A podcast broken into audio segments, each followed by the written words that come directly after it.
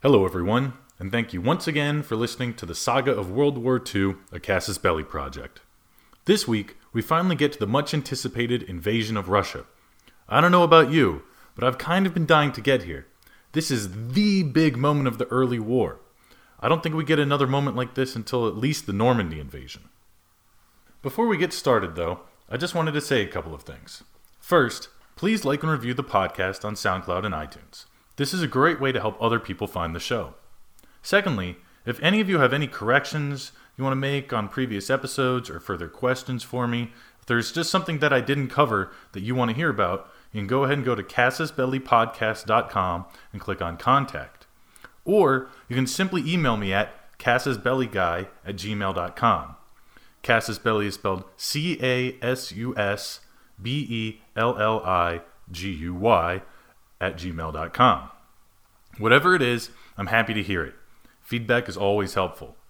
Finally, I just want to thank all of you for listening. I know the show hasn't been super consistent lately, but I'm working on it. Episode 10 was the first episode to get over 1,000 listens in the first 24 hours, and I'm very happy about achieving that benchmark. Anyway, now let's actually begin the show. I present to you Episode 11 Kicking in the Door.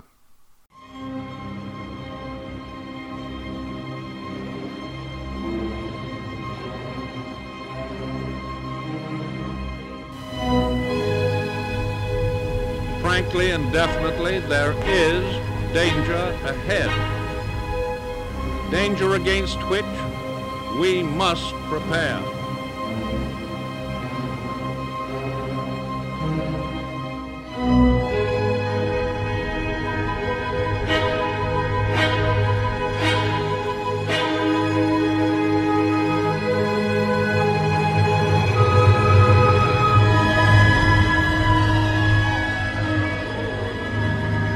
Defend our island, whatever the cost may be. We shall fight on the beaches. We shall fight on the landing grounds.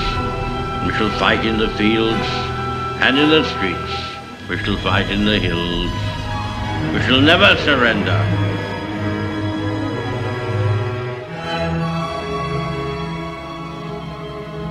While the war raged in North Africa, the war at sea continued apace. Though the U boat peril remained as thorny as ever, the German surface fleet was setting sail to raid Allied commerce as well.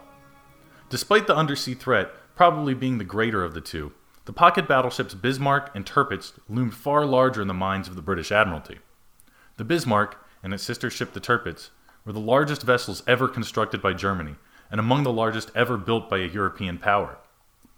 They were designed to skirt under the limitations of the various naval treaties signed during the interwar years, and thus were something of technological marvels, as discussed in Episode 8.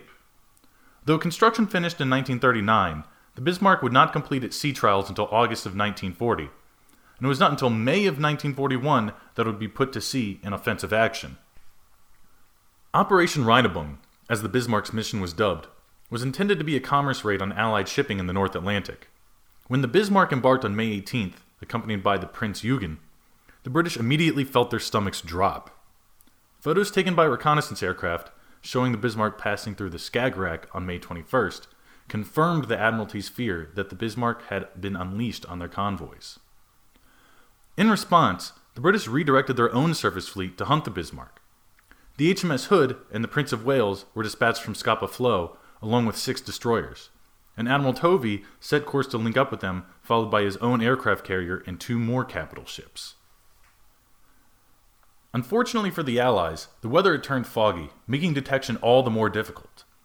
After two days of searching, the Bismarck and Prince Eugen were spotted in the waters between Iceland and Greenland by the HMS Suffolk. The Suffolk's captain immediately radioed the Bismarck's position and dove into a fog bank to conceal herself from German spotters. They continued to tail the Bismarck, though, with the help of their primitive radar systems, dodging occasional fire from their prey. As the Suffolk continued to relay position, heading, and speed, the rest of the Royal Navy was maneuvering to intercept. They were successful on the morning of May 23rd when Hood and Prince of Wales spotted the Bismarck at 5:30 in the morning. For the next 20 minutes, the flotillas maneuvered against one another, Vice Admiral Holland attempting to close the distance with Vice Admiral Lütjens so that the Bismarck would be forced to fire at a flatter trajectory. By getting closer, and thereby flattening the angle of fire, Holland would negate the disadvantage of his thinner deck armor.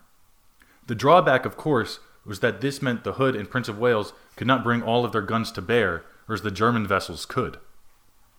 And she did. The Bismarck opened fire at 0553 with her 15 inch guns and struck the HMS Hood at 0600. Due to the vessels still being several miles apart, the shells impacted at a higher angle than Holland had hoped and penetrated deep into the Hood, where they detonated the primary artillery magazine. The Hood went up in an enormous explosion and was not so much sunk as completely destroyed. Only three of her crew survived. The Prince of Wales continued the battle, though, she continued to close with the Bismarck and managed to score a few punishing hits, specifically damaging the main fuel compartment. She would have to turn away, though. Her 14 inch guns were not reliably penetrating the Bismarck's armor, and she herself was sustaining too much damage. As the Prince of Wales sailed away, the Suffolk and Norfolk continued to trail and track the Bismarck prepare another interdiction. This time, Admiral Tovey was bearing down with the HMS King George V and the Victorious.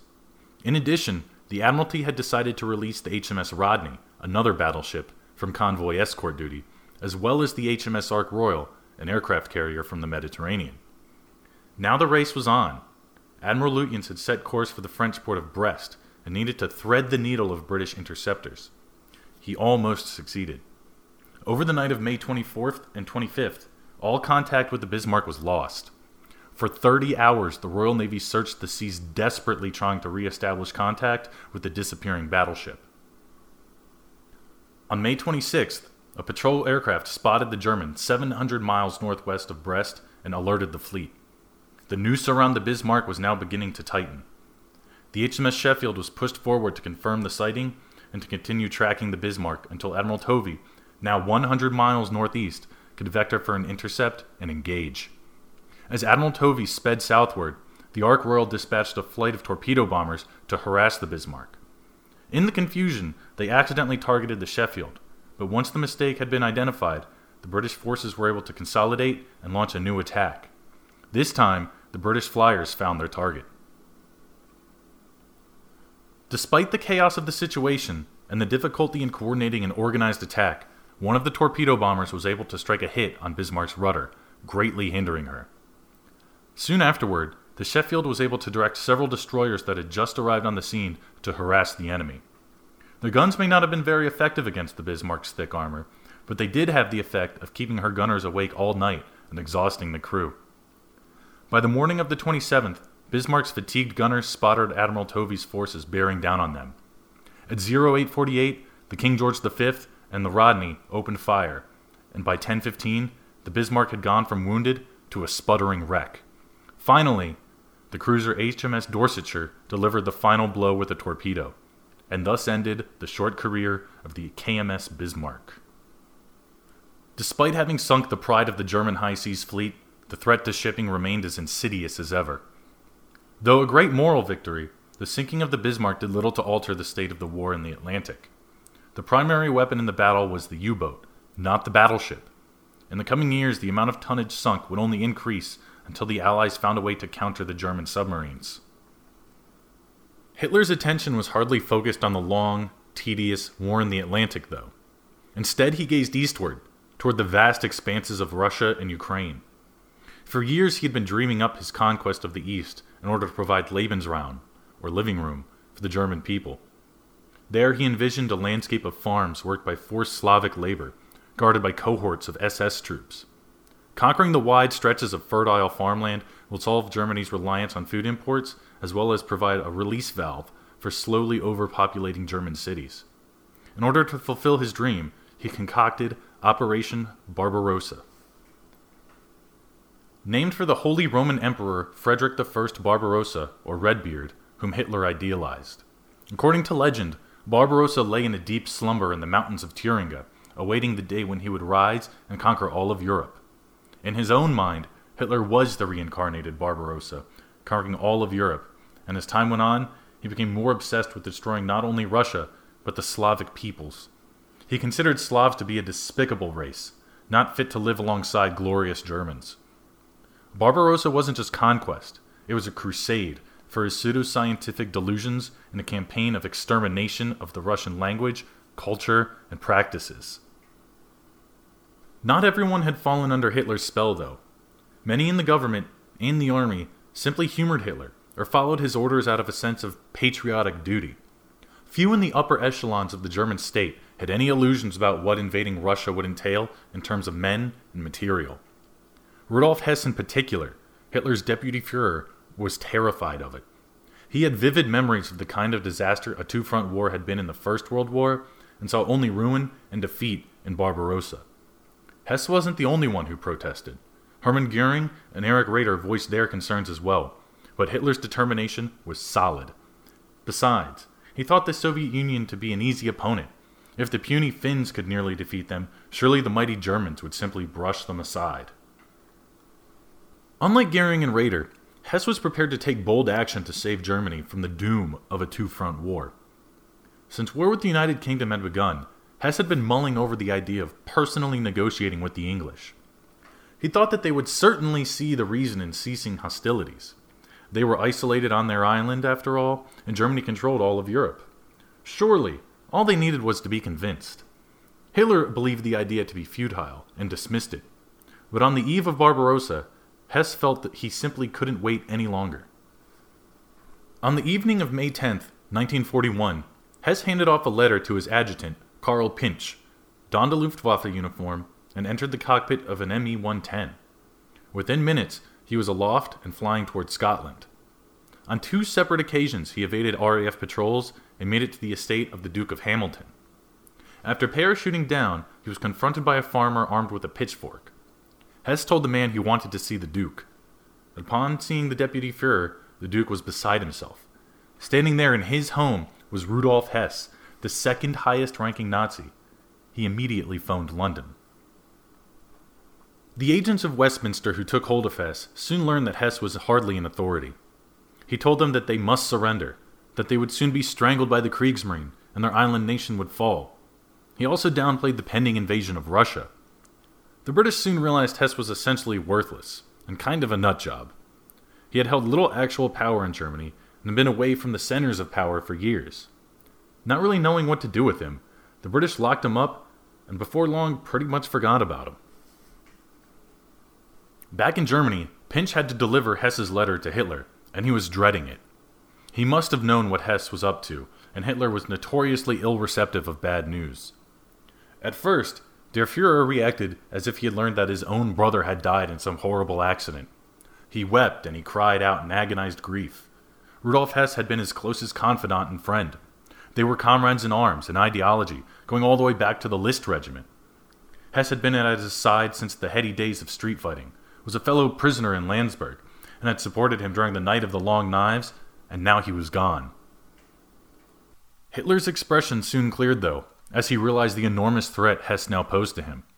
The deputy Fuhrer was very knowledgeable of Barbarossa and certainly would reveal those planes under torture. In a panic, he ordered Goering to scramble fighters to shoot down the rogue ME 110. In reality, it was far too late. Not only was Hess no longer anywhere near Germany, but how were the Luftwaffe pilots supposed to identify Hess's aircraft? Two days later, on May 12th, the news of Hess' defection, surrender, delusional gambit, was disseminated in a party memo. As intelligence reports came in over the ensuing days and weeks, Hitler's fears of betrayal were allayed. Hess was in enemy custody, but he had not revealed any plans. To Hitler's complete bafflement, he had not been tortured. Thus, the show had to go on. Hitler's seemingly unmitigated success in expanding the Reich in the past few years also served to close his mind. He had an enormously inflated sense of self, in addition to his predilection for messianic ideation. So in him, you had this toxic stew of sycophantic leadership, racial vendetta, overconfidence, and delusions of grandeur. At this point, Hitler was almost certainly well on his way to madness. Whether this was due to drug abuse, disease, or a personality defect is a subject all its own. I would wager that any man placed in such a station would probably have difficulty keeping back the megalomania, so it's no surprise that Hitler was so uniquely prone to it. Hitler's fixation on decisive battle once again revealed itself in Barbarossa.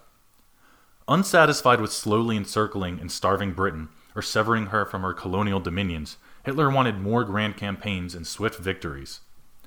This desire, combined with his outright refusal to hear dissenting opinions, would prove disastrous. Hermann Goering, Heinz Guderian, and Admiral Raeder tried as they might to nudge the Fuhrer in a better direction, but it was futile. The only voices he would tolerate were those of his yes men like Goebbels and Keitel, and they only reaffirmed his belief that Russia would fall quickly and that Moscow would be a blazing ruin by September. Regardless, on June 14, 1941, one week before the invasion began, the Fuhrer gave a speech before his assembled commanders outlining Barbarossa and his rationalizations for it. Few but the most ardent Nazis were convinced. They knew the peril of a two front war. They also knew that during the Blitzkrieg campaign of 1940, all but seven army divisions took part. Now, with France, the Low Countries, and Norway under occupation, 49 divisions would have to be left in the West to maintain those conquests. Still, an absolute horde of men and machines was massed on the 1,800 mile long Russian border. The invading forces comprised of 134 German divisions, 18 Finnish, 14 Romanian, plus contingents from Italy, Czechia, and Hungary. All told, over 2 million men and 300,000 horses were stretched along the frontier, supported by 3,200 tanks, 2,400 aircraft, and 10,000 artillery pieces. In addition to these were the countless wheeled vehicles, including trucks, motorcycles, and armored cars. Just to the rear of the front line, the men and machines were supported by a monumental logistics train. Hundreds of thousands of tons of supplies would be needed just to get the juggernaut rolling over the starting line, not to mention to sustain this army in the field. Supply depots were stacked to the brim with food, fuel, and fodder. Millions of rounds of ammunition and artillery shells, countless barrels of petrol, and spares for absolutely everything. Supporting this was yet another armada of 500,000 trucks waiting to bring it all forward after the invasion began. It was truly an awesome concentration of force. The invasion was to be broken down into three overarching thrusts. Army Group North, on the far left, commanded by Wilhelm von Leeb, was to drive straight for Leningrad. Army Group South, commanded by Gerd von Rundstedt, was tasked with sweeping through Ukraine, ultimately toward Kiev. The greater part of the invasion was concentrated north of the Pripyat marshes, specifically in Army Group Center. Field Marshal Bock was assigned to two panzer groups, commanded by Generals Hoth and Guderian. Supporting them were the 4th and 9th Armies. Though their ultimate goal was, of course, Moscow, their immediate goal was to cross the River Bug capture Brest-Litovsk, then diverge. Hoth would lead a pincer in a northern arc and Guderian a southern. They would meet at the city of Minsk and hopefully encircle the Russian defenders to the west. From there, they would leapfrog to Smolensk. The pivot around all of this turned was the Pripyat marshes, an enormous 100,000 square mile bog filled with rivulets and tributaries of the Pripyat River stretching from southern Belarus to northwestern Ukraine. They represented a formidable barrier to any army, modern or otherwise, and were virtually impassable aside from sparse country trails to all but light infantry. So rather than try to navigate the labyrinth of streams and ponds, the German army simply decided to bypass it entirely. This also allowed the Germans to effect greater concentration in their primary thrusts. The invasion of Russia was supposed to take eight weeks, but two primary factors would inhibit this. First, Hitler insisted that the invasion take place over a broad front. He wanted to create a giant pincer that would overwhelm the Russians on all fronts. By doing this, however, he reduced his concentration of forces and reduced the effectiveness of his drives eastward. Additionally, this likely caused his units to break down earlier. Had he concentrated his forces in one central drive toward Moscow, perhaps he could have kept more troops fresh to be rotated into actual combat later. Instead, far more men were engaged in battle simultaneously. By concentrating on a single drive, he may well have gotten through the Russian resistance that did eventually materialize in the Muscovite suburbs. Alas, this is all speculation. The debate over whether seizing Moscow or destroying the Soviet land forces was the correct strategy is one for a later episode. The second factor that slowed the German advance was the underdeveloped Russian countryside. One element that gave Blitzkrieg such unmitigated success in Western Europe was the high state of infrastructure development. Everywhere in Belgium, France, and the Netherlands, there were roads. and not just crummy ox trails, real roads meant for cars and lorries. This is critical when your army is reliant on wheeled vehicles. For all the military innovation in the German army, they had not made their armored divisions fully tracked. Only the tanks were able to go completely cross country. All other logistics elements still had to travel by the same way they had always moved. This meant that armored divisions were still tied to the roads just like everyone else. In the Russian countryside, this would prove to be an enormous obstacle. Roads were few and often narrow and unimproved usually little more than sandy trails. To make matters worse, there were basically no accurate maps of the Russian countryside. Commanders were never 100% sure where a particular road led. If it happened to be pointing in roughly the right direction, they would just start driving down it and hope for the best. These were difficult enough to travel during the summer when the weather was dry. During the fall and spring, they developed into nearly impassable muddy lanes. Even in fair weather, though, Enormous German columns were concentrated into few snaking tracks. The armor could race ahead, but eventually it would have to halt and wait for its supply trains and supporting infantry to catch up. These problems would take time to manifest themselves, though. The early stages of the invasion were a resounding success for the Wehrmacht. On June 22, 1941, one year after the armistice with France, the war with the Soviet Union began. German columns poured over the Russian frontier, smashing to pieces any Russian defenders they came across. Within days, all three prongs of the invasion had achieved their initial objectives and were hurtling forward, deeper into Russia. In the air, too, the war was going extremely well. The Luftwaffe was making easy work of the ill maintained Soviet Air Force and had effectively destroyed it by the second week of the war. So far, Hitler appeared to be correct in his prediction that, quote, we only have to kick in the front door and the whole rotten Russian edifice will come crumbling down. end quote. By June 27th, the lead elements of Army Group Center had reached the outskirts of Minsk. Hoth's Panzer Group 3 had traveled an incredible 200 miles in five days and were waiting on the coming Panzer Group 2 to engage in a simultaneous assault on the city. These deep penetrations assault, though, left lots of enemy soldiers in the rear. And unlike in France a year earlier, these men were not ready to simply give up. There were several pockets of them. The garrison at Brest-Litovsk hadn't been captured, but simply surrounded and held out. In Bialystok, Volkovysk, and Novgorod, there were roughly 30 divisions encircled, but still dangerous. Though the Russian army was outmatched, the Russian soldier was a hardy soul who could survive privation with stubborn resilience. Though many of them melted away in the face of the German onslaught, they did not simply disappear into the earth. They vanished into the deep forests where the Germans couldn't reach them, seeing as they were tied to the road network. There, the Russian soldiers would either find a way back to their own line or continue the fight where they were, by either joining encircled troops or becoming partisans. A huge number were captured, though. By July 2nd, 150,000 Red Army soldiers had been captured, along with 1,200 tanks and 600 heavy artillery pieces. Now the question arose of who would actually deal with these encircled pockets. The panzer generals believed that following infantry armies were responsible, but those commanders wanted armored support. For the time being, many of them were basically besieged. The light armies not able to deliver the death blow, but the tankers rolling still further ahead.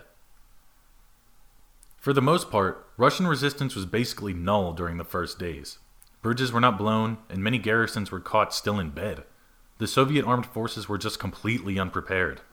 When headquarters elements signaled to Higher that they were under attack, the men receiving the communiques could hardly comprehend what they were hearing. Even Stalin himself was flabbergasted.